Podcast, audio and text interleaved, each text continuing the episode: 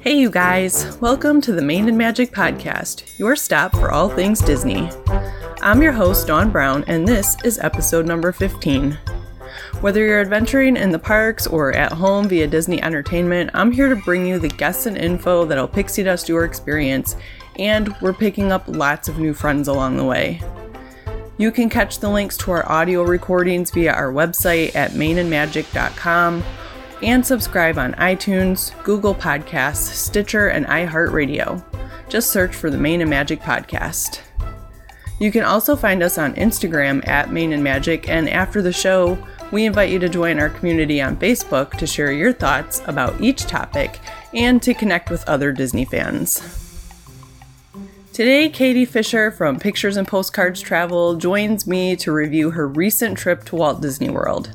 She shares a synopsis of the good, the bad, and the magical.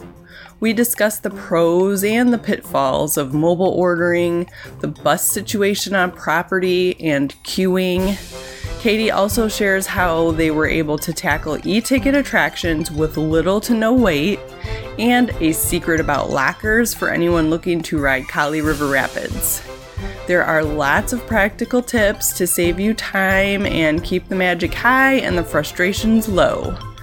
So join us on the Red Car Trolley as we take a ride to the crossroads of Maine and Magic.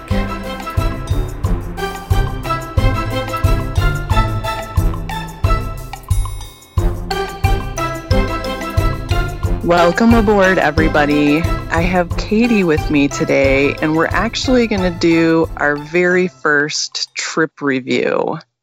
Uh, I wanted to do a trip review now because everything is so special with with visiting Walt Disney World that even if you aren't going to be going until later in the year, I think this is still going to be valuable because a lot of the the stuff that's in place now is going to be in place, you know, for the foreseeable future. So, hey, Katie.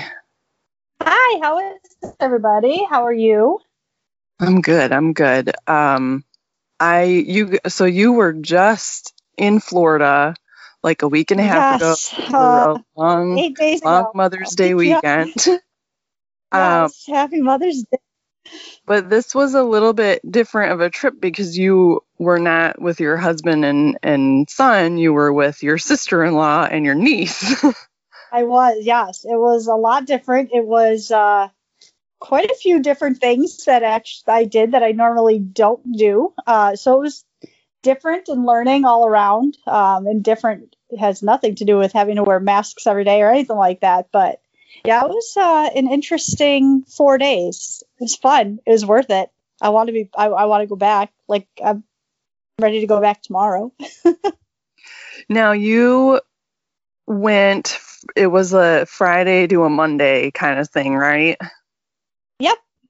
Yes. So let's talk about that. So when you were planning, you guys decided to fly in early on Friday and and try to get, you know, a late afternoon or evening flight out on Monday. So you had, you know, more or less four full days in Florida.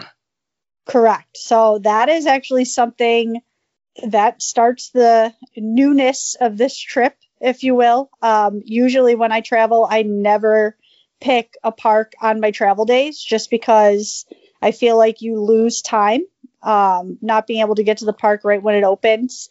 However, the way with with limited capacity and the park hours for Epcot on that first day, and then, you know, on Monday, the park hours for Animal Kingdom, it ended up working out that we were able to enjoy the majority of the park and what the parks had to offer with only being with being our travel day and not being able to spend open to close at the park.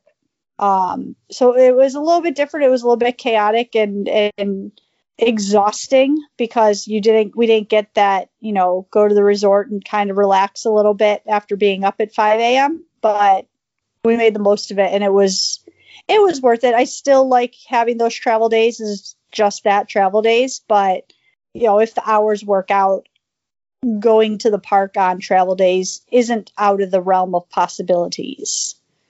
But now, yeah, did you guys do that because you were only going for four days and it was like yeah. you you wanted to dedicate a whole day to each park? Were you unwilling to miss a park or?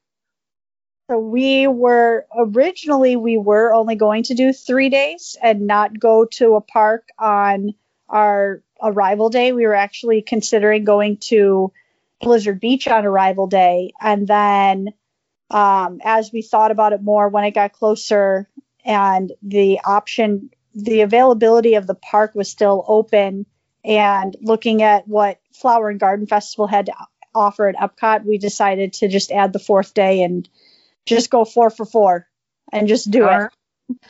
it. But just why not?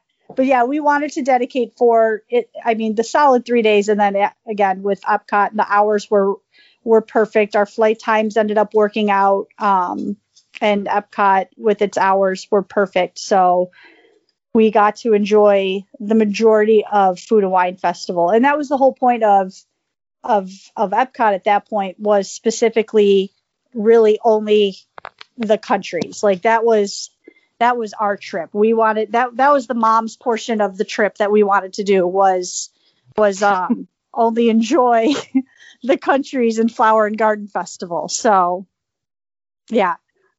Okay, so let's kind of go back a little bit and talk about, you guys were flying in from different cities, but your planes landed pretty close to each other, and so you were able to do transportation to your resort together, but you skipped Magical Express.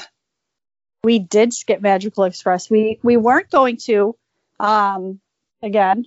This is another first for me. We weren't going to skip Magical Express. Um, but when we got to the airport, so our flights landed about an hour apart from each other. I got in first, and then they landed from Chicago. And as soon as they got, we got there, we went down to see the Magical Express line. And it was quite lengthy because right now with Magical Express, they're limiting the capacity on those buses.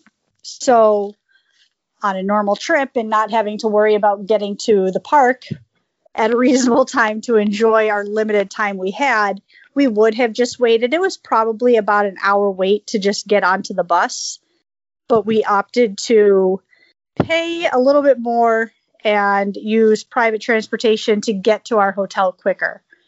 So uh, Magical Express was still running, but we just didn't want to wait. We were too excited. And did you use Uber or Lyft or one of those? I types? took my very first Uber ride. Okay. And how was that? Did they have a designated spot at Orlando International for you to get picked up by Uber? Yeah. So there is a designated spot at the Orlando airport that um, you they tell you to meet you down by... Uh, we were in Terminal A, so they told us to meet down by this entranceway, and um, you just go down there, and they come right up to the arrival section of that that gate, and they grab you. You you get in the right car, which I, I don't think I posted a picture of it, but our cool side note, our car was amazing. It was like this holographic car. So again, I have never Ubered before, and on the thing, it said, "Look for the rainbow car." We're like, "What?" And up pulls the holographic car. It was so cool. Yeah, that's not normal. No. But uh, um, the, the ride itself was probably, I want to say it was like thirty-seven dollars just to get from the airport to the hotel. Um, and then, of course, gratuity, which we added on after. But it wasn't too expensive, but when you have the free option, I mean, the free option was there. We just chose to not go that route. So, but it wasn't, it wasn't terrible. Um, it wasn't a very, it wasn't a busy time. So we probably waited about ten minutes for him to get to the airport.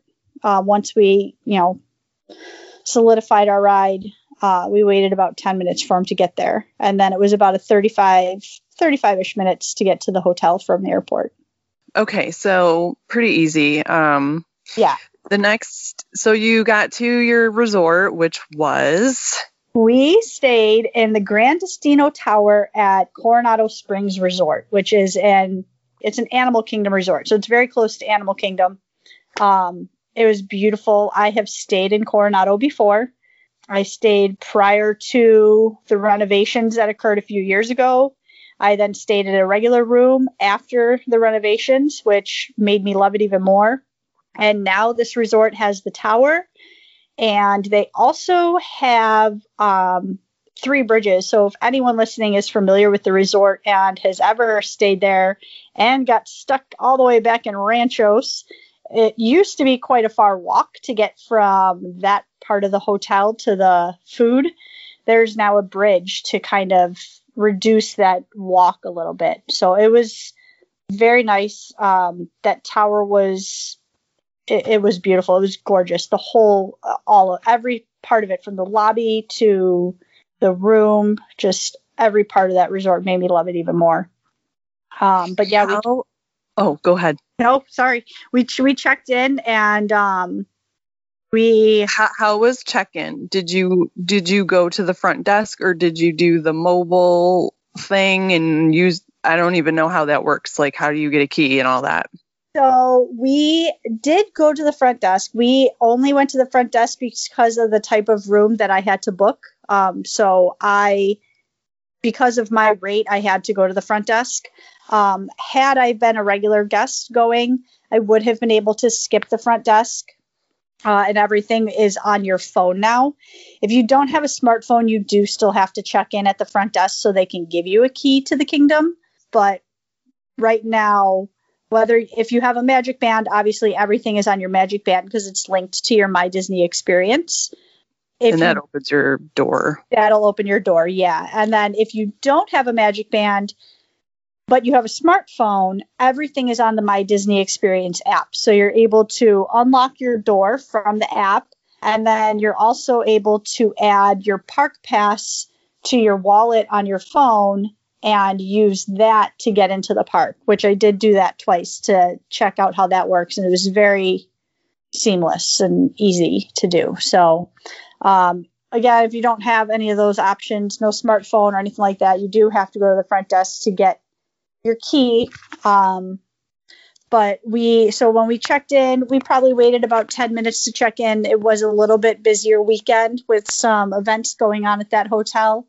But once we checked in, the um, the cast member that was checking us in asked us if we wanted to separate our Magic Band. So basically, anything my sister-in-law charged went to her credit card, and anything I charged went to my credit card. So we weren't having to sit there and kind of figure out, she spent this amount and I spent that amount. Everything was able to be switched very easily. And, you know, of course... Again, that was something I had never had to do before because I've always stayed with with my husband. So we, you know, share the expenses. So I was curious how it looks on on the app. You can actually see what your room charges are as you're going through the week. And I did go on to see, and I, if you get your, your Magic Bands and your credit card separated, I wasn't even able to see any of her charges whatsoever. So, you know, she could have very easily went and bought the fifteen hundred dollars Figment eight by eight picture at Epcot, and I would never have known that she did it because I can't see her charges. So it is pretty cool, um, especially if you're staying with a friend or something and you want to keep things a little bit private. It was it was neat to know that that's how that whole process worked. So that's cool. Okay. Okay, so you guys checked in and busted out of there immediately to go to Epcot. Yeah, so we, uh, upon checking how, in... How was, before we get into Epcot, though, how yeah. was transportation from oh, boy. resort to the parks? let's, uh, let's talk about this a little bit. Yeah, so we, when we checked in, we were lucky enough that our room was ready. Um, otherwise, Disney would have held our bags for us, so we could have left. So we got up, freshened up for a few minutes, and then we went down to the busing. And Coronado Resorts has four bus stops at it. Uh, we were at the last pickup spot for that hotel. There's a spot where you go if you're going to Animal Kingdom. There's a spot where you stand if you're going to Magic Kingdom. And there's a spot where you go if you're going to Epcot or and Hollywood Studios. So, of course, the park that has the most people at it at twelve thirty in the afternoon is Epcot. And people are just standing everywhere. There's probably about maybe fifteen people trying to get on the bus. And a bus pulled up and said, I can fit three people. And we were luckily the only group that had three or less people. So we got right on a bus. This specific bus driver did not ask who was here first. He didn't, you know, try and separate anybody. They are, are even with the some of the restrictions being lifted as of recently, they are still only allowing about thirty people on the bus at a time. We did not know that until we got onto the bus. So we were very lucky that we didn't have to wait. Had somebody who was there before us had less people than us, we would have probably waited another twenty minutes for the bus. And we only waited maybe seven minutes for that bus to pull up to get on it. So it wasn't too bad. It could have potentially been a lot worse. Um, From that point on, when we were waiting for a bus at the hotel, as soon as we got to the bus stop, we stood at the line where you wait to get on because people are ruthless and did not care if you were there first. So we made sure that everyone knew that we were there first. And, um, you know, kind of fast forwarding a little bit, the rest of the buses that we had that picked us up at the hotel, when there was more than one party, the bus drivers did say, you know, who is who is here first?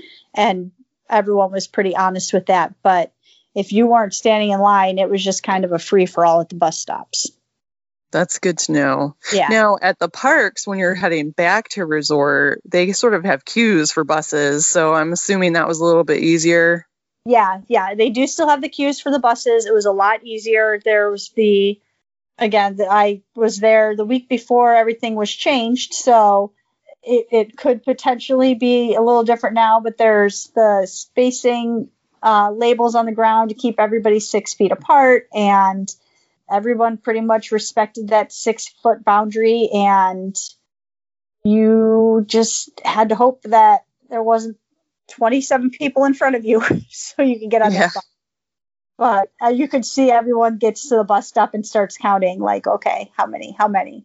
They had, everything was sectioned off. So, you know, that back part of the bus, the hot spot on the bus where you're sitting on the engine, essentially on the back, that usually seats five people across the back. Well, because two of those seats are essentially in the lap of the people sitting perpendicular to them on the bus, on the windows, those two seats had to stay empty. So that five spot section in the back was really only seating three people. So they had to completely block sections off and have people only in certain areas of the bus. It was very interesting. Okay, so you finally get to the park. Uh, yeah. You're doing Epcot the first day. How how how was Epcot? Um, Ep- everything's closed at Epcot except for Every- World Showcase. Everything's closed. There's nothing. No, uh, we got there and uh, we went and did Soarin'. It was about a, I believe it said it was a thirty-five minute wait. We waited twenty minutes, uh, give or take a few. Um, so we got to do that again. Complete spacing on the attraction, so they seat less people. But the wait was not that long. Um, again, we hit another first. First time I ever waited in the actual standby queue of Soarin'. That happened a lot this time. Um, so we went and did that. We went and did Figment, which was like a thirty second wait um, to its posted five minute wait on the on the panel. Uh, after Figment, my sister-in-law is a D V C member, so we kind of went and took advantage of the D V C club that's above Figment, which was pretty cool. It was a nice new view for me. And then went and hit World Showcase, which was so much fun. Um, how did everything look for International Flower and Garden Festival? It was beautiful. It always is. They really do a nice job with everything. Um, it was... There were little sections, obviously, everywhere with the topiary and you know, Great Britain had uh, Winnie the Pooh and Tigger topiaries out front, and all the food was spaced out. So all anyone who's been to a festival at Epcot, you know, they have the the small little kiosks that are there. Uh, everything is completely spaced out. No matter where you waited in the line, you had space six feet. So it was not that busy in the World Showcase. It wasn't as busy as it could have been for a festival, if that makes sense, I guess. So, but yeah, everything was great. It was still as magical. There was no magic lost whatsoever with the festival. Did you have to mobile order from the kiosks, or was that a wait, you know, stand wait in line thing? Yeah. So no, the, the um, festival kiosks, or I'm sorry, the festival stands were stand and wait in line. There was no mobile ordering when it came to anything for the festival. So that you had to wait in line, which the lines were not that bad. They weren't as bad as they, that I've seen them be at any festival. Um, but for that, those food items, you had to wait in line for those. Did you have anything notable that you think other people should try? What did I eat? I had watermelon salad, was amazing, which is in, so let me tell you about this little section. There's a spot that I've seen on all kinds of festivals, and I see people take a video of going back to this little section. It's this building that I have no idea where it is. I'm like, I'm going to find this section. I'm going to find it. And as we're walking in between near Canada, I had looked to my right. I'm like, oh, there it is. And it's this huge, like, convention center almost building that there was um, a guy playing the piano there. It's where I got the watermelon salad, which was delicious. It was Uh, greens and watermelon and feta and a balsamic reduction. It's my favorite go-to summer salad.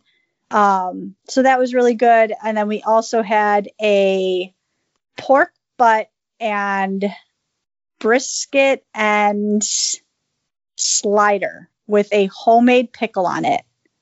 That was really good. That was delicious. And then we had a couple adult beverages. Um, Don't hold out on me. I'm trying to think of what it was. Trying to think of what we ate. I can't even remember. I'm trying to pull up the menu. Uh, I had something with moonshine in it. I remember that menu item. That was Ooh. That was fun. I don't know if I'd be drinking moonshine when it's ninety degrees outside. Sounds like a terrible that. idea. That was, uh, we had one. We shared it. Um, that's. You know, one thing I always do for festivals is, especially if you're going with somebody that you don't mind sharing with, is buy one item and share it. And if it's that good, um, go buy a second one after, because they are small portions, but they're filling small portions. Oh, yeah. So we did share everything except the, wa- the watermelon salad is the only thing we didn't share. Um, I was not sharing that. I, I uh, my niece actually went and got the strawberry rhubarb upside down cake, which was very good also. Oh, that's what it was. So the moonshine we had was a frozen lemonade with Firefly Blackberry moonshine. Oh, that sounds delicious. Right? Had we each got our own one of those, we would have been on our butts and we would not have made it to as far as Morocco. Yeah. Uh, but no, we did that. And then, oh, that's the other thing we did when we were, um, so during all festivals, they do scavenger hunts. So for Flower and Garden Festival, uh, they do a scavenger hunt where you have to find Spike the Bee hiding around all the countries and at all the different sections. So we did that. It gave us a chance to actually walk around more and see some more of the flowers and things like that that they have planted special for the festival. So there was something something else to do to force us to, not that we didn't want to see the countries, but to actually like venture into other parts of the countries that we wouldn't normally go into. Now, you, and you got to see, sorry, my mind is like tracking. Um, you got to see the sort of part of the new France Pavilion. Yes. Yes, we did. Um, we saw where uh, Remy is going to be, or the new attraction will be in France. Um, and back, like, there's a nice quiet bathroom back there. So for anyone that's in France that needs a quieter bathroom, a little, you know, there's not a whole lot going on once you go through those gates of where Remy will be. Yeah, pretty much in the picture that I posted of the archway, that's about all you really see of the attraction. They are, it's pretty well, hi- pretty well hidden for Ratatouille. Now, did you stay at Epcot to close? We had a thirteen-year-old with us, so no. She got cranky. No, we stayed pretty late though. We stayed, I think we stayed till about eight thirty, nine o'clock. So we did stay fairly late. Uh, the park closed at ten. We did everything we wanted to do. Like, we actually did get to thoroughly enjoy the countries, which when you're traveling with, you know, I have a five and a half year old, my sister-in-law, besides my thirteen year old niece, she has three other kids, a, you know, averaging between Uh, the one that went, went with us is thirteen, and then there's an eleven-year-old, an eight-year-old, and a three-year-old. So we don't really ever get to enjoy the countries. So after we did that, and then we went and did Test Track, and of course went shopping in Mouse Gears, we headed back to the ho- to the to the resort just so we could kind of regroup, regroup a little bit and not have to wait forever for a bus, because we didn't know how the whole nighttime bus situation would be. Um, but we had seen everything. Like, there was no reason for us just to kind of wander around aimlessly when we could wander aimlessly at our hotel just as easily. So. And the next day you did Magic Kingdom. At Magic Kingdom. Yes. So how was that? Tell, tell, tell us about Magic Kingdom. So Magic Kingdom that day, the hours were eight a.m. to nine p.m. We left our resort at seven a.m. The buses were dead that early. Um, so the buses are, even though the park opened at eight, the buses do start running about an hour and a half from what I saw prior to opening. Uh, so we were lucky. As soon as we got down to the bus stop, pretty much almost instantly a bus pulled up. We got right on, and they let us into the park about seven thirty, uh, maybe just a little bit before seven thirty. And, of course, we went right for what everyone went for, which was Seven Dwarfs Mine Train. Well, when we went that way, we start walking around where the queue is. So it was already inside the building for Seven Dwarfs Mine Train, and it started wrapping around into the back. And we got about halfway to where the end of the queue would have been and said, let's go do some other stuff first. Because this, like, granted, yes, the wait time would have only probably been maybe twenty-five minutes at best. But from what we were seeing the day before at Epcot, we, you know, we had all pretty much agreed that even if we waited forty-five minutes for it, that's still not too bad. We'll just come back later on. So we ended up going to Peter Pan and waited three minutes. And the only reason we had a three minute wait time was because it takes three minutes to walk from the entrance to the ride when you go through the actual queue. I have never been through the queue of Peter Pan ever. It is really cute. The new one. You mean the new yeah, one? The new one. It's super cute. Like, they have Wendy's bed, and I, well, I, Nana was in there. I was just like, this is, I'm really glad we're doing this right now. Like, this is super, yeah, I've never seen this. So we did Peter Pan, and then we went over and did Pirates and got a cup of coffee and a breakfast sandwich over by Splash Mountain. And then we did Aladdin Magic Carpets, and we did the Tiki Room, and we did all that before nine a.m. including actually sitting down. I didn't post a picture of us getting attacked by one of those Disney birds, but it was all about my sandwich. Like, he was a very close for comfort. He was not going by the six foot rule. I can tell you that. And yeah, within an hour and a half, we had had breakfast at the park and did four attractions. So, um, and then we went and did, since we were right there, a tiki room. We did uh, your favorite, Swiss Family Robinson Treehouse. um, I can't remember the last time I did that, but the view of Tron from up there was really cool. And the castle, obviously. And went back over and did Splash Mountain, and Space Mountain was a walk-on. Splash Mountain we waited like forty-five minutes for. We did Seven Dwarfs Mine Train, and we had lunch. And we honestly did every, almost, I think aside from, we didn't do Buzz Lightyear and a couple other like little things. But by, after we were done with lunch at, you know, three thirty, four o'clock, we had done almost everything at Magic Kingdom. And I, this was the Saturday. That was a Saturday, yeah. Now, what I will say is by three o'clock, you know, after our lunch, because you could tell people were coming to the park. Like, you could tell that the park hopping had opened up. We were going to go to Star. Oh, we had to go to Starbucks because my sister-in-law had to buy the uh, Been There, Done That Mug Series cup. So, oh, yeah. uh, the wait for Starbucks was, you know, like a twenty-five minute wait. And you, we knew at that point, like, okay, the park's getting busy. We've, at, we've basically done everything. So we went back to the hotel and we went swimming and, you know, en- enjoyed the resort for what the resort had to offer. But like I said, by, by four o'clock, we had done everything on a Saturday at the busiest park, which is unheard of. So that was pretty cool. Now, how did you feel about standing in lines? Um, it sucked.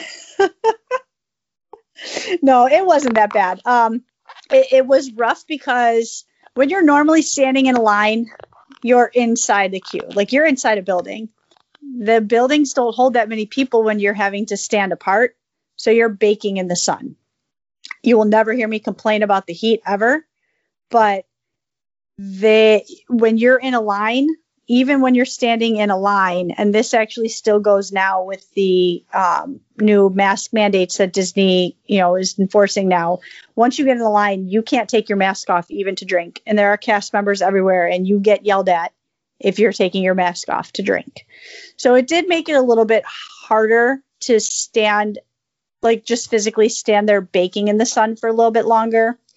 But they were pretty cool because you're actually standing in the standbys, and a lot of these attractions are things that when fast passes are happening, you're fast passing. Like, you were going to fast pass Peter Pan because it's always a ninety minute wait. You're going to fast pass Seven Dwarf Mine Train because it's an hour and twenty-five minute wait. So these are things that you're normally fast passing, and you're skipping all the queues. And it was very interesting to actually see the queues for what they offer. And I wish, I wish the standby line for Seven Dwarfs Mine Train was an hour and twenty minute wait, because when we were there in January, it was over two hours, which is why I haven't done it yet, because my personal limit is two hours. Yeah, I wouldn't wait that long for that. Um, but so here's the thing is it's, it was a little bit, not stink. If we would have had kids, it would have been a little bit harder to entertain because um, so Seven Dwarf Mine Train has a lot of hands-on things to keep the kids occupied while you're standing there. All of that was down. They, they had it off. You couldn't touch it. So if you were there with a younger kid, it would have been harder to entertain them in these long queues that actually have things in the queues to entertain them. Yeah. Um, but they, it wasn't as bad. We were very lucky because all of the wait times, I think everything except Tower of Terror was less than what the wait time actually said. So it did go by faster than you think. And uh, I will say the one thing, especially in those little bit of longer lines, like Splash Mountain, we waited forty-five minutes for. We downloaded Heads Up on our phones, and we basically stood in the line and played Heads Up. So it's that game that you put on your forehead and you have to like verbal charades, essentially. Where you okay. have to try and get. So uh, the one we downloaded had a Disney char- category. So, you know, we were doing Disney characters and Star Wars and things like that, where you have to try, you know, I have to figure out a way to get you to say Cusco without saying Cusco. Um, you know, something like that. So that helped make the time go by faster. So anyone who's going to wait in line, find a good game, download it. Everyone learn the rules and play it. It, it made time go by faster. And we had, we had strangers that were behind us, and there was, we were, we were in line for Splash Mountain. This guy was behind us and he was by himself, and my sister-in-law had the phone on her head, and it was a Star Wars category. I don't even remember what the word was, but I had no idea what it was. My niece kind of knew what it was, but was poorly describing it. And this guy behind us starts explaining it, and my sister-in-law is like, "Oh, why didn't you say that?" I'm like, I don't know. I had a clue. So it was, you know, there were people around us that were kind of, and then we saw people um, in line at Tower of Terror that after a few minutes of watching us play it, like you could see them, they went on their phone and downloaded the game, and they started playing it with their group. And so get a game to keep yourself occupied in the lines. Okay, so Sunday you guys did Hollywood Studios. Yes, we did. You must have good internet on your phone or something, because you got a boarding group. We got a good boarding group. So we used my tricks, and we went down to the bus stop, which is where we found to be have the best reception. There were no walls guarding us or anything, and And as soon as seven a.m. hit, I hit join, I hit join, and it said twenty-six. And at first I'm like, wait, wait, what else am I supposed to hit? Oh, I don't have to hit it. I have twenty-six. We have twenty-six. So we were at the bus stop at seven a.m. So I will tell all you lovely followers my, my mistake that I made that I'm kind of ashamed to admit. Uh, so the night before, we went to bed, you know, a little bit early, knowing we had to get up at six, knowing that we had to get a thirteen-year-old up at six and be at the bus stop, because the buses are running about an hour and a half before the park opens. So we're like, all right, perfect. Like, we'll be at the bus stop. We should be able to get on a bus by seven. You know, we'll, we'll, we won't get that first bus. We'll definitely be at the park before it opens at eight. So we're sitting there and we're looking at the bus times. And no bus is coming, and no bus time is coming. And ten minutes go by, and no bus time is coming. Like, what the heck is going on? We were so excited about trying to figure out how we were going to get on a boarding group that we forgot to look at what time the park opened. And oh, it was no. scheduled to open until nine. So there was no bus coming anytime soon, because it was seven a.m. So we went into the hotel. We went to the coffee bar that's in the tower. We got a small little grab-and-go breakfast. We got a iced coffee, and we decided, called our moms for Mother's Day, and we decided that we just wanted to get to Hollywood Studios. So we actually Ubered from our hotel to the park. Well, one thing that we learned from our Uber driver is if it's before a certain time, the parks don't let anybody, including Uber drivers, pass the main gate to get to the parking lot. So he dropped us off at the Boardwalk Hotel, and we took my favorite walkway into Hollywood Studios.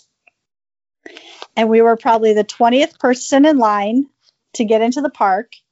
At eight fifteen, they opened the gates. They started doing the temp checks, and we boot, scoot, and boogied our way uh, to the entrance. No one was in line at the entrance. We quickly scanned in, and we hustled over to Slinky Dog. And we were the first people into Toy Story Land and the first people in line for Slinky Dog Dash. Like, there was no one in front of us. We were, we were it. It was awesome. People started coming behind us, but then probably about ten... Eh, Like eight twenty, um, yeah, eight twenty-five, they, you know, ushered us into the line. We had to have a cast member guide us through the line because there's no one to follow because we're it. And We were the first one on there. So after Slinky Dog, we did Toy Story Mania and then went and did Mickey and Minnie's Runaway Railway. And by nine ten, we had done three of the big attractions at Hollywood Studios. And then our boarding group got called at about nine thirty, maybe ten o'clock. And as soon as we got over, the ride had broken down. So we had to wait, which if it breaks down, if Rise of the Resistance breaks down, as long as your boarding group is called, you can go past your time. Like, it'll tell you that they're only seating like eighteen to thirty. And then if later on they're only calling groups fifty-five to seventy and your boarding group, you still haven't used your twenty-six, you're able to do it. So we ended up going later on in the day because it broke down a couple of times, unfortunately. But we hit basically three of the main things before nine ten, nine fifteen, and then we went and did Rock and Roller Coaster. We had something small to eat. We did Millennium Falcon. We went and shopped in the shopping section of Galaxy's Edge. Did Tower of Terror a couple times. Did One Man's Dream, where I cried like a baby. Like bad. I know you've been in there before. I have. They opened it when we... Okay. So I'm glad I'm not the only person then. I'm just like, yeah, I'm down for some tears. So let me go grab a stack of napkins and go in here and like water the carpeting. Oh, absolutely. But at that point of the day, it was, it was fairly warm, and we had been back and forth because, you know, Sunset Boulevard and Galaxy's Edge are not close to each other. So we were back and forth a couple times. And at that point, it was it was fairly warm out. It was like ninety-four, which, again, I am not complaining about it. I was fine. But we're like, let's go do this. So I'm like slowly walking around, looking at everything, even though I've seen it a thousand times. And we go and sit down and watch the movie at the end. And uh, it was... I don't remember that. I don't remember that movie. Like, I remember watching it. I know I've watched it before, but it's all narrated by Walt. The whole fifteen minute video of it is all narrated by Walt. And I left there with my sunglasses on so nobody would look at me like I'm a weirdo with tears in my eyes. I'm good. So that's a, it's funny that you brought that up. Because when you were sending me photos, I was like, oh, man, it's been a minute since I've been in there. Because the last two times I've gone, we've gone with a small child who is not going to have it. Yeah. Um, but I was just reading this article in Celebrations magazine, which I just started subscribing to. If anybody is, you know, wanting a Disney magazine, this one's really good. Um, Anyway, and they mentioned in there that when that opened, a lot of the cast members that were working in that uh, attraction, if you will, said that people coming in that were like in their teens or younger didn't even know that Walt Disney was like a person. They didn't understand that the park and all the whole Disney empire was from Walt Disney, like the act, like there that there was an actual human tied to it. Yeah. So um, I thought that was really interesting. I I know probably a lot of people go to the park and pass that up, but I mean, if you're a Disney nerd anyway, you've probably been in there. But if you are in the park and you maybe don't, you know, you're kind of interested in the history and you, like Katie said, need, you know, if it's warm and you need to cool off and look at something interesting, I think it's probably like, I wish they would make it bigger. I want, I yeah. wish it was more, uh, you know, yeah. The couple it, pictures I posted out there do not do it justice. Cause there's, I mean, there's, um, things from, you know, drawings that they did. There's there's how they did the first um, camera that they used for the animation. It, it was it's very informative and nice, relaxing, out of the sun, just something to do. It's part of Disney. Like, that's Disney. That's what Disney's yeah. about. Yeah, they have and, things in there, you know, f- from from the archives, from the Walt Disney archives. It's not, you know, it's not some graphics thing they threw together. It's you actually walk through and look at real things that have made history in the company. Yeah. So, yeah, it's cool. You should definitely do it. Okay. I, you guys, oh, we forgot to talk about your dining experience in yeah. Magic Kingdom. So let's well, go back to that real quick. Okay, yeah. So we, uh, again, weekend of firsts, ate at Liberty Tree Tavern for the first time. It was delicious and a heck of a lot of food. Uh, it is a family style. They have a meat and not meat option. We all choose chose to be carnivores that day. So uh, for forty dollars, which was actually a very good a very good deal, we got pot roast, turkey, pork, stuffing, mashed potatoes, green beans, and macaroni and cheese. And it's all you care to enjoy. So the pot roast. Yeah, was, all I'm going to say is that turkey is like. Yeah, it was good. Come at me with that turkey, please. I was all about the pot roast. They're like, I mean, we're three fairly little girls that were sitting at this like table of just meat. There was just meat everywhere. And they're like, do you guys want anything else? I'm like, can I have more pot roast, please? So they bring out a whole nother plate of a full portion of pot roast. Like, I would have been good with just like small little section, but nope, bring out the whole thing. My niece polished off like two full helpings of mac and cheese on her own. It was so good. It is, honestly, it was very, it's well worth the amount you're paying for the food that you get. And then, so your drinks are not included, but the dessert is included, which was this warm toffee cake with ice cream on it. Oh man. And all I said, the meat was worth the forty dollars. I would have paid forty dollars for that cake. It was so good.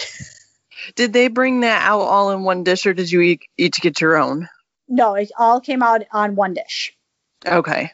So yeah, I, you don't, was that considered lunch or dinner when you went? We went and it was still considered lunch, but e- whether you go at lunch or dinner, Um, and at different times of non-pandemic, it may be different. I truthfully don't know what the menu looks like during normal times, but whether you were there for lunch or dinner, it was the same menu and the same price point. Okay. Uh, yeah, so, that was kind of where I was going, was yeah. if the pricing was any different. Price- okay.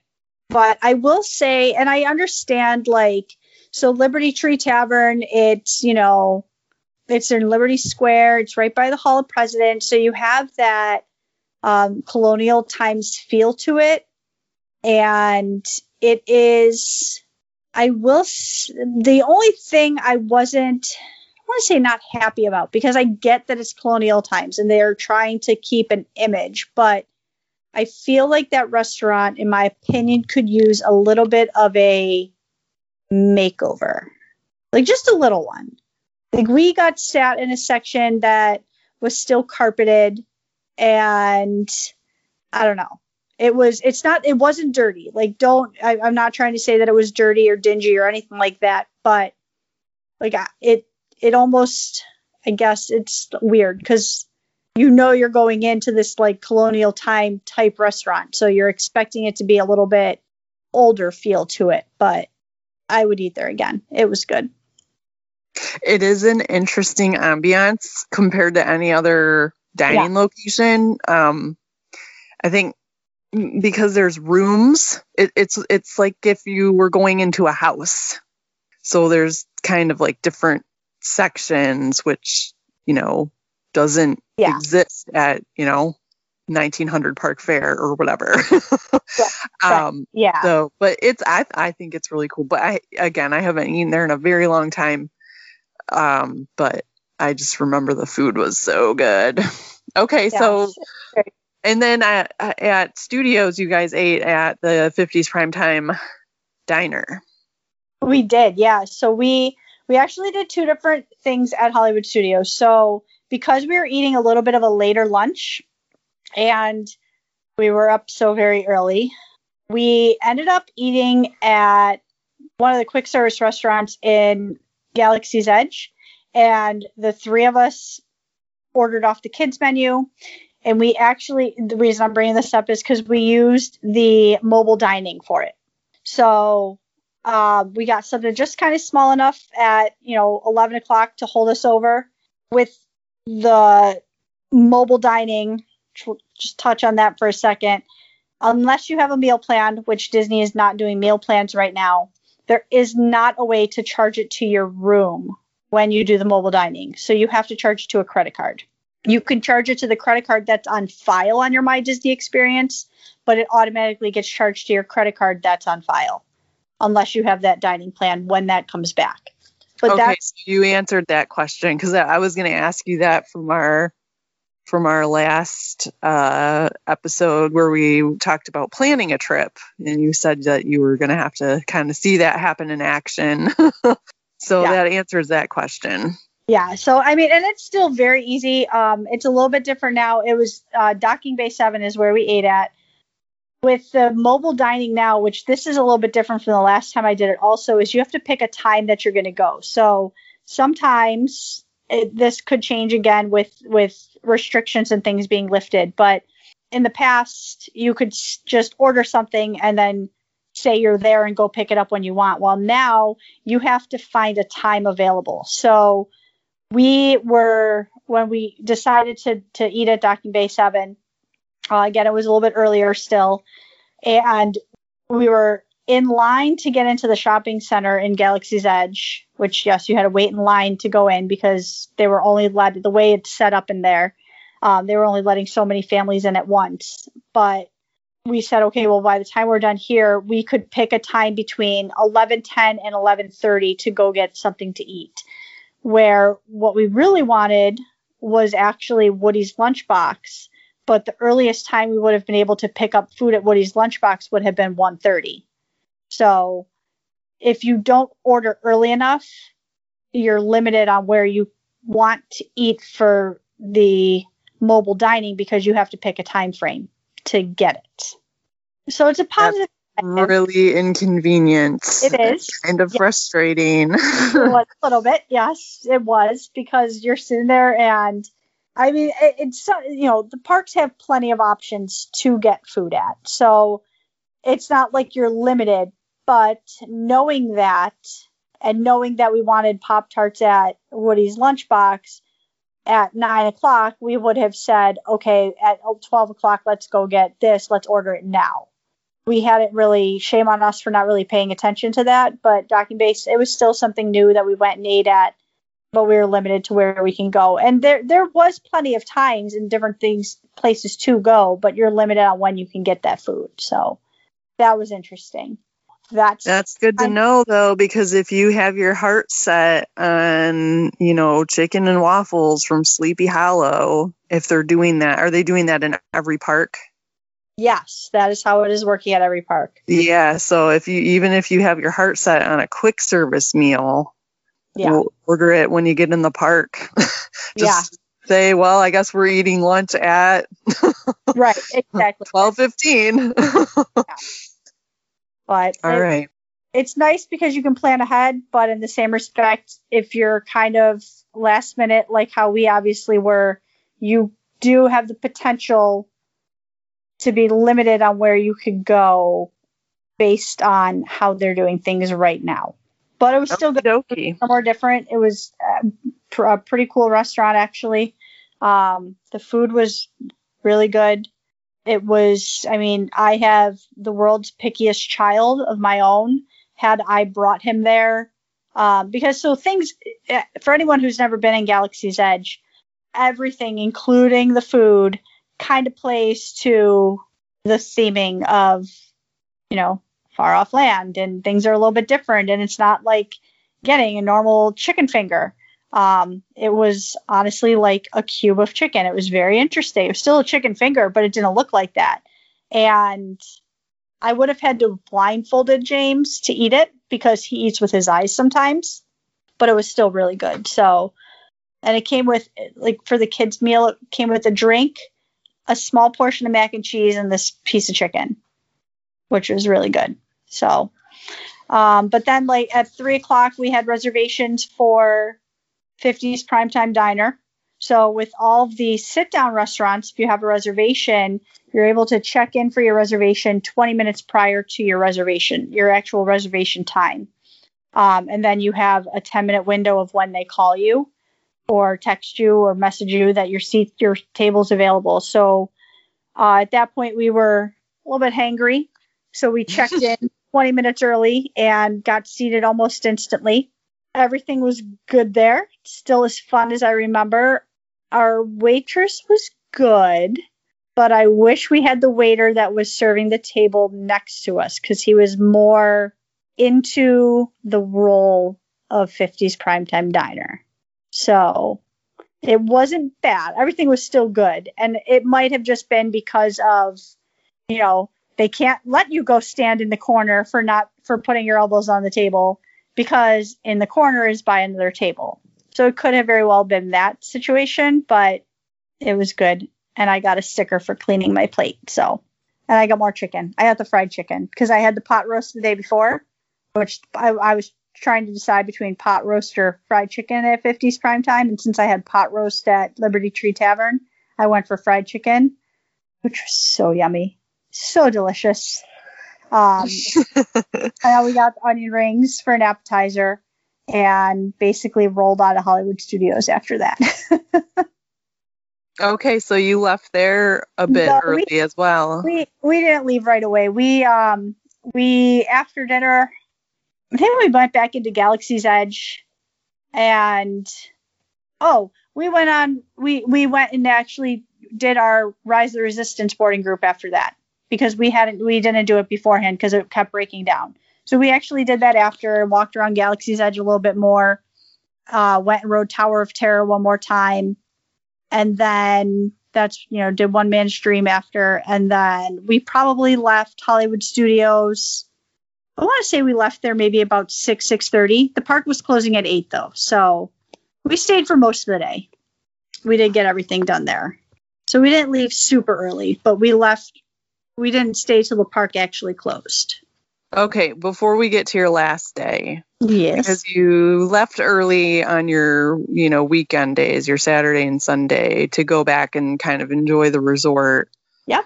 How was the resort? Like, would you stay in the tower again? Do you prefer the regular rooms outside of the tower? What are your thoughts on Coronado, you know, where to stay and all that? Okay, so I did like the tower. The tower was beautiful. Personally, based on bus location, even though you're, it, it's actually more to stay there than it is to stay in a preferred room at Coronado Springs. As much as I enjoy the tower, I would not pay to stay in the tower again for a couple reasons. One, obviously, again, being the busing situation, it is the last pickup.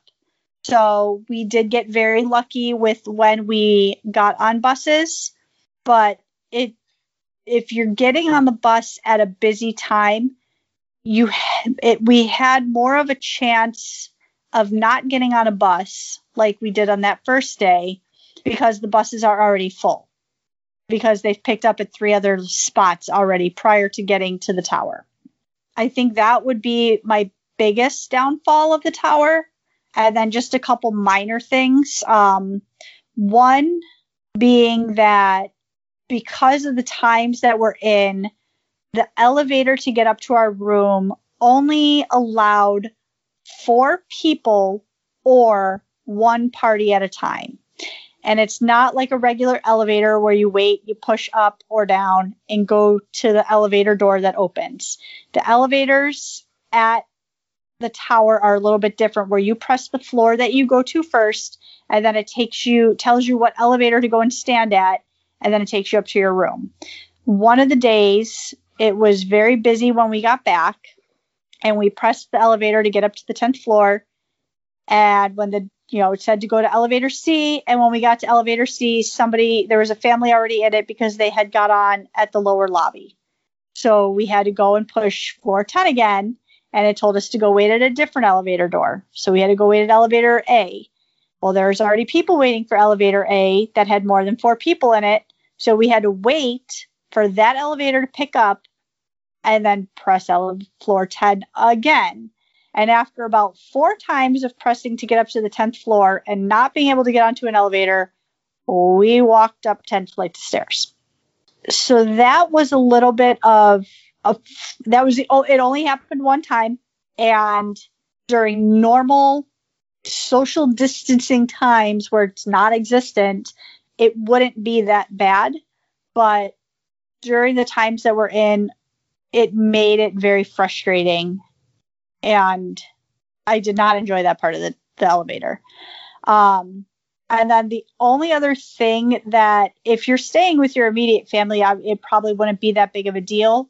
But in, so in normal rooms, when you're in any other room on any of Disney property, as far as I know, you have your bathroom section. So usually there's a barn door or, you know, in value resorts, it's a curtain that blocks off the entire bathroom section, which is where the sinks are. And then next to the sinks, the shower and the toilet are behind a closed door. So you have your barn door and then a sink and then another door that separates the t- the shower and the toilet. In the tower, there's still the barn door, but the barn door is to the sink and the shower, and then only the toilet is behind a closed door. So if my niece was in the shower and I needed to say, just brush my teeth, didn't go in there because the shower and the sinks are in the same section. So if you're staying with friends that you don't want to see things on them, it caused, it, it wasn't a big deal because it was later at night. But if you're trying to rush in the morning, you know, you're having to really figure out bathroom times and get up a little bit earlier to make sure that everyone has a chance in the bathroom, because there is no real, the bathroom is private, but there's not a private section like there is in the normal rooms where you could still brush your teeth while your friend is in the shower. So I would one hundred percent stay at Coronado again. I still love that resort. I love the ambiance of the resort. I especially like the new bridges. Um, the atmosphere of it is beautiful. I would not personally stay in the tower again. Okay. But I can appreciate what the tower is for. So just a I'm surprised hall. that the tower's bus stop is I know. the last bus stop. I, I How know. long of a walk is it to the first bus stop? Six and a half minutes. Do you know how I know that? We timed it. Is the first bus stop the farthest away from it? Uh, no, it's the second furthest. So the way the bus stops actually go is, it's really weird because this is how they have it. So it, the bus stops actually go two, three, four tower. But when you're looking at the way the, what they're called, it goes Casito, Casitas, Ranchos, Cabanas, Tower. The Casitas building is the preferred room. It's the one that's the closest to El Mercado, to the shopping center. The reason the tower is a little bit more now is because that is where check-in is. So check-in used to be where El Mercado is, but it's now in the tower. So the tower is where everything is located aside from the quick service dining at Coronado. Um, it was still, so uh, one of the days going back to the hotel, the bus, obviously it stops at the Casitas building first, then goes to Ranchos, then goes to the Cabanas, then goes to the tower. So one of the days, I got off at Casitas, that first stop, and my sister-in-law and my niece stayed on the bus and got off at the tower as if they were normally on it. Walking my normal Disney pace, I got off the first bus stop, walked from the bus stop to where the property, you know, in, into the sections where all the walkways are, and walked to the tower. Got on the elevator up to the tenth floor into the room and was in the room for a good ten minutes before they got up to the room. seven minutes, we'll call it, but still. So it was faster to get off and walk to the tower, but I wouldn't want to do that every night, and I wouldn't want to do that with a five-year-old. Yeah. But I yeah, mean, if you're with a group of adults, then you could walk to that bus stop in the right. morning now, and get picked up first. What I will tell you about the tower, the other reason. So small, brief little history of the tower. One of the reasons the tower was made is because Coronado Springs is a um, it's a convention hotel. So it's where a lot of meetings will take place. There's a, an actual convention center in the main lobby, the main, the old lobby where the quick service dining is. So the reason for the tower was for people that were going for conventions, and they built an indoor walkway from the tower to where the convention center is, because one of the complaints that people had was they were having to walk outside during Florida weather, whether it be ninety-eight degrees or a torrential downpour. They're in their business attire and having to walk outside in this heat or hail or rain or whatever the day brought. And they weren't looking professional going into their meetings. So now the purpose of the tower was for these businessmen and women, or, you know, groups that, you know, clients that are staying there for conventions, to have a more business-like room and be able to walk inside the air conditioning to the convention center without having to step foot outside. So in that aspect, the whole, that the tower is perfect. If that's what you're going for, the tower is perfect. If you don't ever, if you want to go to Disney and not have to go outside, which I don't know why you would do that, stay in the tower, because you can get from the tower to Rick's Sports Bar and El Mercado without going outside at all ever. So it's not a big deal, but that is the purpose of the tower. Um, the rooms are a tiny bit bigger than what the actual regular rooms at Coronado are. Not by much, but they are a tiny bit bigger. Um, they're all renovated, though. They all have the same, you know, uh, furniture in them and all that. All that's the same. So, and the other purpose of the tower, so if anybody wants to stay at a moderate resort, but still take advantage of club level, which is actually only a deluxe resort amenity when club level is happening. Um, so club level is for an extra cost. You get um, all you can eat food and drinks during different times of the day. They have little sandwiches, um, beer, wine, water, pop. The tower has a club level section to it. So had that been an option for us, it would have been, you know, it could potentially be different to wanting to stay in the tower again. But without it, I I personally would only stay in a preferred room at Coronado. I wouldn't stay in any other room at Coronado anymore. All right. It's good to know. If anybody out there was wondering, based on what she said, you can make your own decision. And I, I'll never tell anybody no. If somebody absolutely wants to stay in the tower, obviously, I'm going to give you my opinion because, you know, my my point of view, what my experiences are. But if somebody's dead set on the tower, it's a beautiful room. It's a beautiful building. It, there's nothing wrong with it whatsoever. It is beautiful. But depending on the type of vacation that you want or experience that you want, you would be, you could potentially be just as happy staying in a preferred room in the Casitas building. So, yeah. Yeah. It just depends on your group and your trip and what you're doing. So, okay. Um, so, okay. So on your last day, you guys did Animal Kingdom. So how was that? So we uh, got up early again because we had to check our bags with bellhop. So we got down to our room. Uh, sorry, we left our room about just before seven. Gave our, our bags to to the uh, bell services, and they held everything for us all day. Uh, we got to go to the park. We got to the park at seven twenty for an actual eight a.m. open this time. It really opened late. Um, we got right in and made our way, of course, over to Flight of Passage immediately, and it was even before scheduled park open, it was a twenty-five to thirty minute wait, which we waited that whole time. Again, it was the first time I actually waited in the queue, which was, for anyone who's ever seen Avatar, it was amazing. Like, I had never been in the queue before, and it portrays the movie to a T. It's just awesome. Um, by the time we got off of that attraction, which it's it's actually about an eight or nine minute ride from the pre-show to getting through the whole attraction, by the time we got off of it, it was a one hundred thirty-five minute wait. So it's a go-to. Um, oh, that is one thing I will. Uh, other thing about the attractions, Flight of Passage was the only attraction we did all weekend that actually still had the pre-show to it. It was a s- bit of a condensed version of the pre-show, but it still had the pre-show.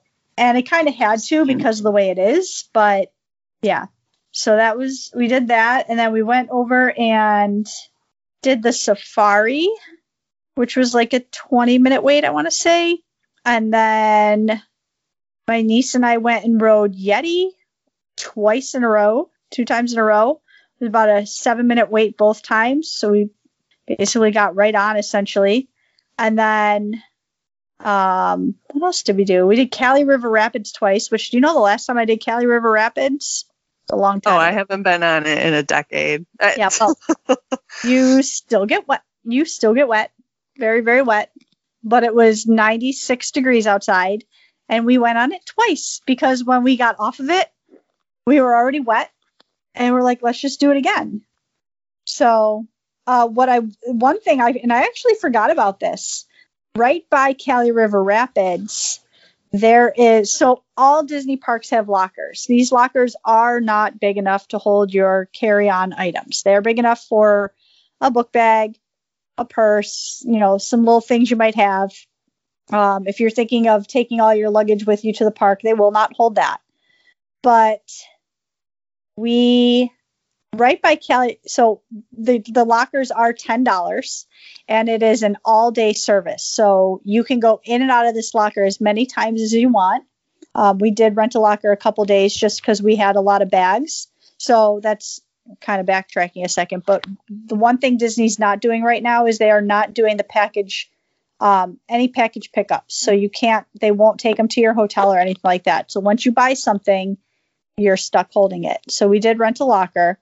But by Kali River Rapids, there's a locker section by there that is free for two hours. So if you're wanting to go on and get soaked, you do have the option to put all of your belongings you don't want to get wet into these lockers, and it's free for two hours. Was that always there? I do not remember it. Because what I remember... Because I'd have been using that a lot. Right.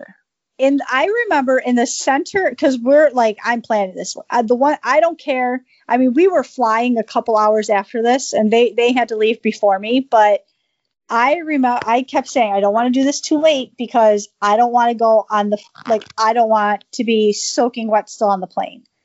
We dried fairly quickly, but I didn't want my sneakers wet. I would have been okay with having to change my shirt. I had one pair of sneakers, and I did not want sopping sneakers. I remember back in the day, there used to be a thing in the center of the boat that everyone threw all their stuff in. That's not there anymore. And I don't know when they got rid of that. Okay, I remember that, but I don't know if I'm remembering that at Animal Kingdom or if I'm remembering that at Busch Gardens.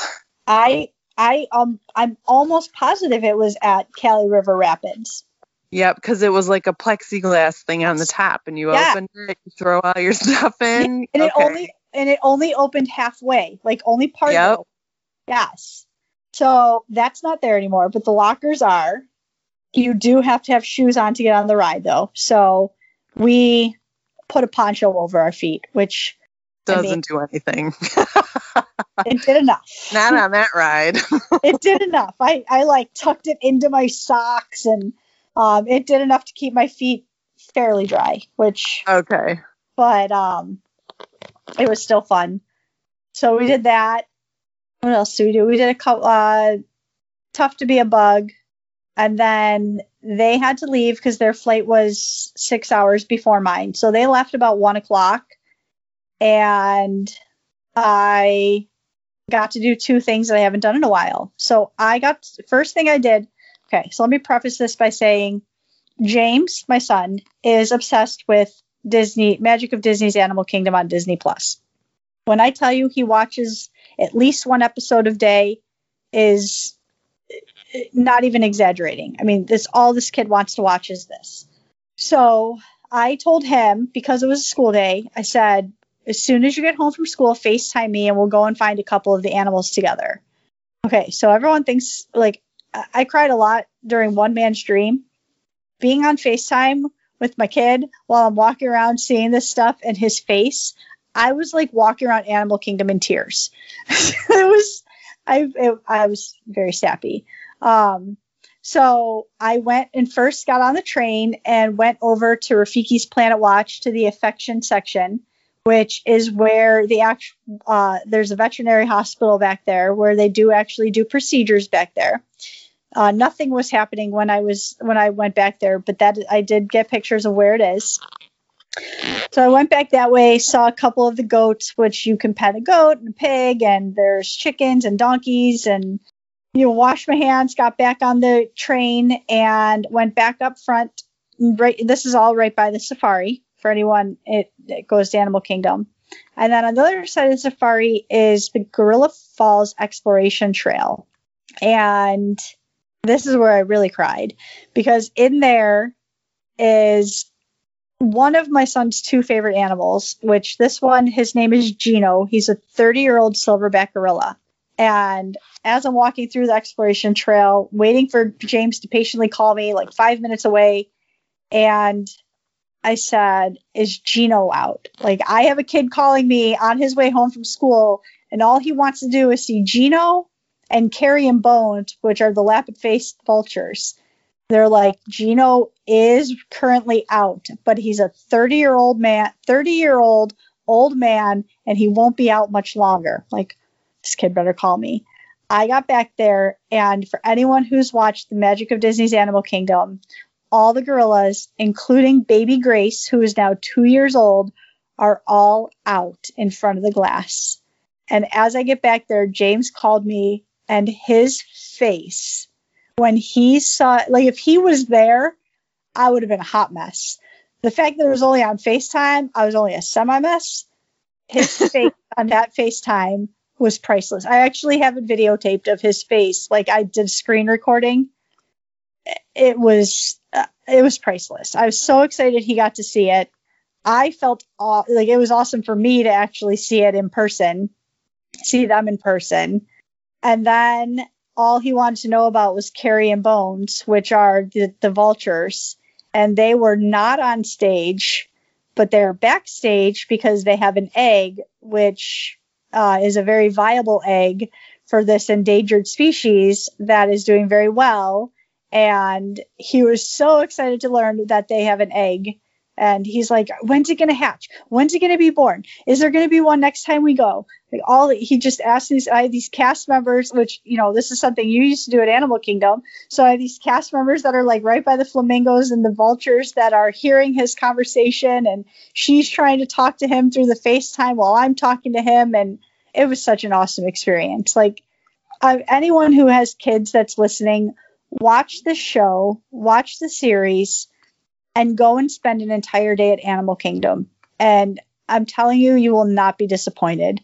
Because even as a forty-year-old adult, it was awesome actually seeing these animals in person after seeing them on the show. Because I learned things that I didn't know on the show. And then seeing them in person was just, it was amazing. So. Yeah, I think that show is going to help people appreciate the park more. It really does. Yeah. What I wish they had was a little theater in there that showed a video of how Joe Rohde got them to actually commit to building the park because that's a fun story if you've never heard it. Yeah.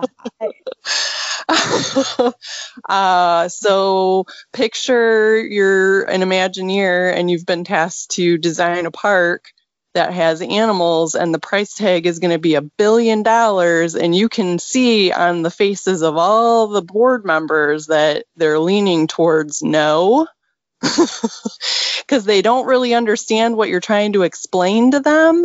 And then so on the last meeting, you're like last opportunity to go and actually try to sell your idea to get them to commit to building it. You just bring a tiger into the boardroom and like let it walk around. um. True story. That actually happened. And right after that meeting, they were like, okay, let's build it. So, yeah, I, I hope that more people will wander back into those areas, as, you know, you know, the animals are kind of becoming celebrities, but if it's getting you to know something yeah. about an animal that you You not only were you not looking for it when you went to Animal Kingdom, but you never even heard of it in the first place. Right. You never saw one, like, because you're just trying to get to the ride. Exactly. Now, now you have a reason to, okay, we did the ride. Now let's go look for yeah. and the African crowned cranes or, you know, whatever. Did you know that there are three different types of zebras? Did you know that? Because I didn't. While I was on the Gorilla Falls Exploration Trail, I learned that there are three different types of zebras. There's the grub, grubby zebra, the common zebra, and the mountain zebra. And all three zebras are featured at Animal Kingdom in different spots. I mean, I, it, it's really, and it's not, it's not, it's not a zoo. Um, not a zoo. It's not a zoo. But it's, you know, it was really, it was really interesting, actually. And yes, did we want to go on on Flight of Passage? Absolutely. Did my niece re- wanted, you know, do we have to ride Yeti? Of course. You're going to Disney. This is what you're going for, is things like this. But, I mean, there's so much at that park. And I have done things. I have done the, the um, Rafiki's Planet Watch. I have done that before. I have done the Gorilla Falls Exploration Trail. There's two other trails that you can walk. Uh, the Maharaja Trek you can walk. There are other treks that you can walk. I ran out of time before I could do those because um, there's a tiger back there and the um, bats. You can walk into a bat cave, basically. I did not have time to do that on this trip. I have done those in the past. It is. It it really is an awesome park. It, it truly is. So, yeah, if you have a kid that is into animals, I would say watch that series before yes. you go, and then it'll kind of enhance the experience because you can see the animal that you saw on T V. Yeah. So James right now in school is learning about all different types of animals that lay eggs. And quick short story, not Disney related, but his teacher had him, he's in kindergarten. So his teacher had all the kids, um, they colored an egg. And over the weekend, before they came back to school on Monday, she had taped the egg to their chair and told her, all the kids that they had to sit on the egg to keep it warm so they, the egg would hatch. So all week they did this, and last Friday, the egg hatched, and underneath their egg was a, a toy salamander, and he hasn't put the salamander down. So the teacher emails us and tells us about this project that they did all week and how the kids are, what the kids are learning about. And I replied back to her and told her about James's excitement with me being in Disney, um, learning about these lapid-faced lapid face vultures. Their names are Carrie and Bones for anyone that watches the show. But I, I told her about these two vultures and his interest in them and, you know, how he's so excited because they have an egg. And the teacher actually went. And she, I actually talked to her today, and she said, thank you so much for recommending the show. I'm three episodes in. I can't stop watching it. I didn't know the show existed. And, like, she's so into it. She's, And this is a teacher. I mean, there's people out there that don't know the show exists that are teaching our kids these things, that this is some pretty informational stuff that they're learning on it. So it's pretty cool. Definitely go watch it, guys. And then go to Animal And that concludes our discussion on Disney's Animal Kingdom and why it's not a half-day park. Not a half-day park anymore. I'm glad you've joined us. Um, but so anyways, I ended up leaving the park uh, about three o'clock and went back to the resort on my own. Waited just a couple minutes for a bus and sat and enjoyed some final sunshine before coming back to thirty-degree weather in Buffalo. And you took an Uber back to... Yes. the uh, yeah. airport as well, instead of doing the Magical Express bit. Yeah, I did opt to take an Uber. Um, again, for sheer convenience, the Uber, or I'm sorry, the Magical Express does take you back to the airport about three and a half hours prior to your flight. I did not need that much time. Um, security was a bit long, actually, so I didn't have to check any bags, which is why I was okay with this, but security was um actually about a forty minute wait just to get through security. So I downloaded the Orlando Airport app. I knew what the security times were going, so I knew how much time I had to give myself to order an Uber, wait for the Uber, and take the forty minute car ride during rush hour traffic in Orlando back to the airport. So it's probably about waiting for the Uber and getting to the airport probably took about an hour altogether. How was checkout for you, um, since you guys had like your magic bands and stuff? Yeah, so checkout is actually really easy with Disney.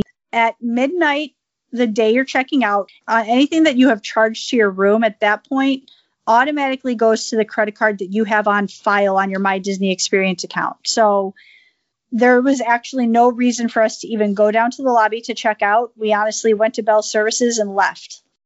We didn't have to tell anybody anything. And uh, side note on that, just because everything goes to your credit card at midnight the day you check out, you're still able to use your Magic Band or charge things to your room on that checkout day. So while I was at Animal Kingdom, I did still purchase, make purchases. I did still use my Magic Band. And it's just the same thing applies. At midnight that night, that remaining balance goes towards the credit card on file. So checkout is very easy if you have the app, if you have a credit card on file, which you have to have a credit card on file, and super easy to do.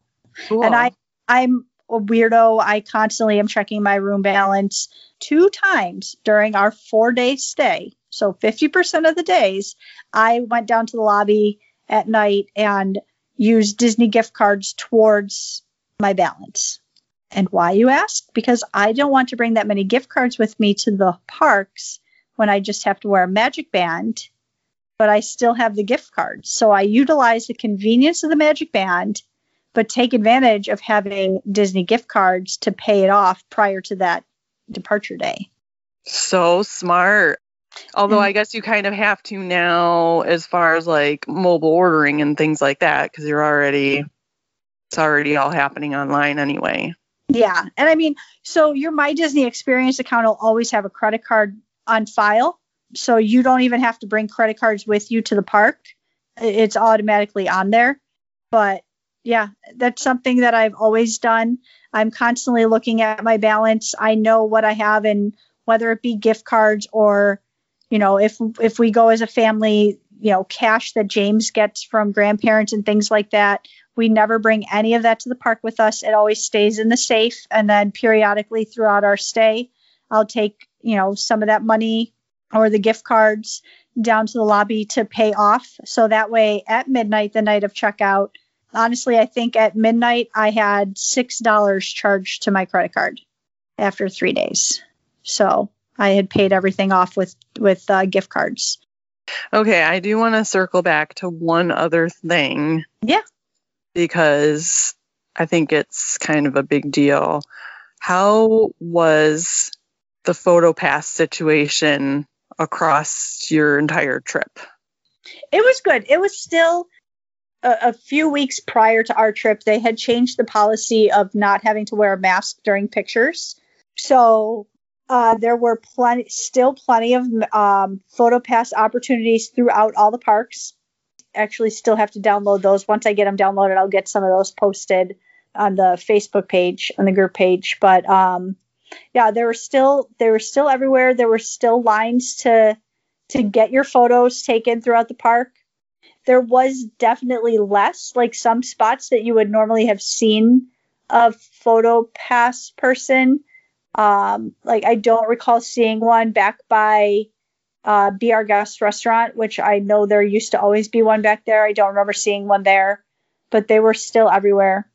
So that was, they're, they're still, the photo pass memory maker um, add on to the, to your package is still one hundred percent worth it. You got some okay. really- That was going to be my question. Did yeah. you feel like you still got the value for, for it? And I mean, we, we definitely took less pictures just because that's how we, like, that was just our group dynamic that we didn't take as many pictures, but um, we did still take, we took plenty of pic, uh, quite a few pictures in Galaxy's Edge. Um, a couple of the parks actually, uh, hold on, let me think. Magic Kingdom, Animal Kingdom, and Hollywood Studios. So those three parks have a Zoom photo. So you're standing there. I, I have one from Hollywood Studios and Galaxy's Edge, and I have one from Magic Kingdom. I will get those posted as soon as possible.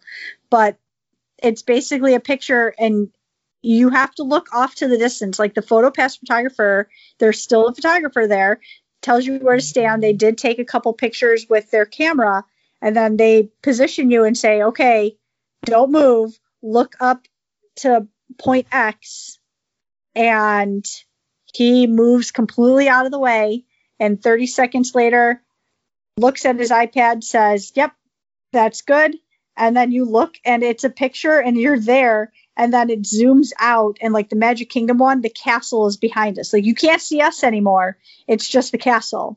But then it zooms back into us. So it's yeah, cool. I've seen a few of those and I was like, oh my gosh, this is yeah. too freaking awesome. Because it's almost like it zooms like what I the one I saw was Magic Kingdom, and they were the the couple it was a couple. They were standing kind of like there's like a railing where you're kind of the castle's behind you, and they had you kind of look up towards.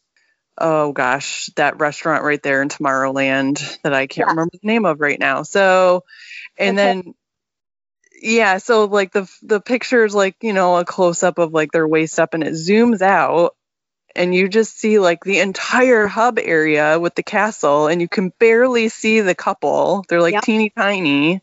And then it zooms back in, and I was like, oh my gosh, this is the yeah. coolest thing ever. It's really cool. So we did that one, and we did Galaxy's Edge, and the middle uh it like you can see the Millennium Falcon, and then it zooms into us. Uh there was one at Animal Kingdom, and it would have had the Yeti behind us. However, when we were in that area, it wasn't open yet.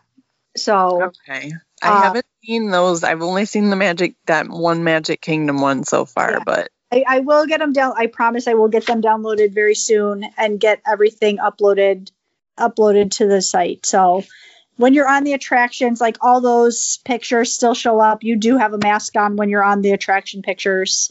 But yeah, everything still had pictures. Then, like I said, there were still photographers everywhere. So still worth it. Still one hundred percent worth the, the cost, the one hundred seventy dollars cost of it, especially if you're going with your family. It's definitely worth it. The the pictures that Disney takes are priceless. Last but not least, there has been a change since you returned, but it's still pretty much the same. Like the, really the only difference is you don't have to, wa- to wear a mask when you're walking basically from point A to point B outside. Um, but you right. still have to yeah. wear it so- in the queue, in a building, on an attraction, on the bus, in your hotel, you know, not in your hotel room, but in your hotel, yeah. inside, unless you're sitting down eating. So basically, if you're just walking from the Mexico pavilion to the Norway pavilion, you can take your mask off for your walk. Correct. But as soon as you get in line for Frozen Ever After, you got to put your mask back on. Correct. Even if that queue is outside, the second you step into a queue for an attraction, a mask has to be worn. Honestly, probably one of the most, especially the type, especially the way I Disney, having to wear a mask. First of all, it was not as bad as I thought, especially in the heat. I was anticipating it to be a lot worse. It was very tolerable. They are very serious about having your mask on, though. Like, it's either on the right way or you're out of the park. And they did not joke around about that. Um, but that was probably one of the most difficult parts because I always like to be on the move. So not being able to eat, like grab a pretzel at Anaheim Produce and walk over to Tower of Terror, you had to physically stop, sit, eat, and then move. Or stop, sit, drink, and then go on. Um, so that kind of makes it a little bit easier now with the way it is. But yeah, the only difference is just when you're walking in a public outside, you ha- don't have to wear it. That's it. And the temperature checks are gone. And they are increasing capacity, but we have no idea to what level. Correct. Yes, capacity has increased. I don't know to what. I will say uh, I did just check, because you do still need park reservations. I did check park availability today, and it is booked through July twentieth, I believe. Not every park. Uh, uh, Hollywood Studios is going to be that first park to go. And July, even with the increased capacity, July twentieth, up to July twentieth, Hollywood Studios is already booked. With a few random days here and there in like October and stuff. Okay. I still recommend booking early, getting it done. Just do it. It was sad not being able to watch Fantasmic or, uh, you know, at Epcot being teased a little bit with uh, with the setup of everything that's going to be taking place at Epcot. And obviously not being able to see Happily Ever After and Tinkerbell fly. It was a little bit sad, but all of the magic that Disney has to offer and that Disney does was still there one hundred percent. You know, Clara wore her birthday button around because that was part of the reason we were there, was for her birthday. Every single cast member that saw her wished her happy birthday. At fifties Primetime Diner, she got a cupcake because it was her birthday. So all of that Disney magic is still there. It is not gone at all. Okay. If you guys have questions, though, you can email Katie. What's your email? Uh, it is kfisher, F I S H E R, at N Y A A A dot com. Also, for anybody who's, like, thinking they might want to go international, Disneyland Paris is opening up June seventeenth. And the new, the fancy new hotel that I want to stay in so bad, um, Hotel New York, the Art of Marvel. Oh, it looks so cool. That's going to be opening June twenty-first. So if you have dreams of traveling abroad, that's going to be available soon too. Call me when you're ready to do that, because there are going to still be restrictions with traveling overseas.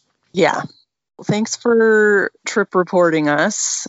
We'll probably do these every once in a while when there's something sort of special happening, food and wine festival, or, you know, hopefully we'll be able to do one with, you know, all the fiftieth anniversary things coming.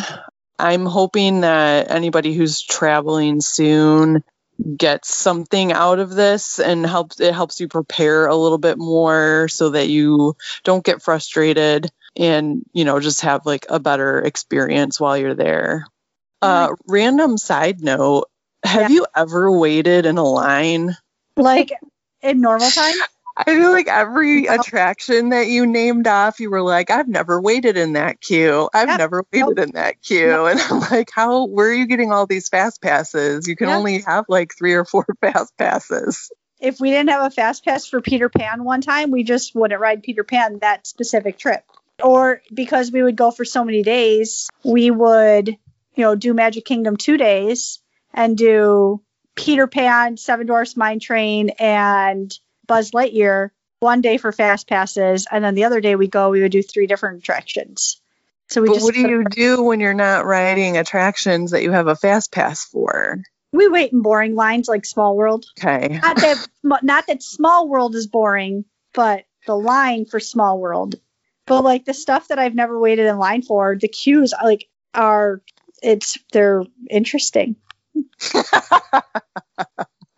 The stuff. So the stuff I've never waited in a queue for are the queues that have the most interesting queues, like Dwarfs and Pandora and Big uh, Soarin'. I mean, Soarin' wasn't interesting, but Test Track. Yeah. yeah, I just got, I kept thinking, who does she know there that I don't know? That's just getting her. Like, are you getting the V I P tour thing every time, and you're just walking on rides? That's a wrap on this episode. Thanks so much for riding the red line with us. Thanks to my guest, Katie Fisher from Pictures and Postcards Travel. If you are heading to the parks or looking at booking a Disney cruise or Adventures by Disney experience, Katie can help you get the best prices and discounts along with custom planning and itineraries, all at no cost to you. You can find her online at pictures and postcards travel dot com, on Facebook and Instagram at Pictures and Postcards Travel, or you can email her directly at k fisher at n y a a a dot com. Now that you've had a listen, we invite you to join our Maine and Magic Friends community on Facebook to share your thoughts about the episode. You're welcome to pop in to share an idea, a story, or a photo, and connect with other Disney fans. You can also ask questions, get and give advice, post updates from the parks, and just have fun. Head to facebook.com forward slash groups forward slash Maine and Magic to join. If you've got a comment or a question, you can also email me at maineandmagic at gmail dot com. You can also find us on Instagram at Maine and Magic. If you enjoyed this episode, please take a minute to share it out on Facebook, Twitter, or Instagram, and pop over to iTunes and leave us a review. Thanks so much for listening, and of course, in the Disney tradition around here, we don't like to say goodbye, so we say, see you real soon!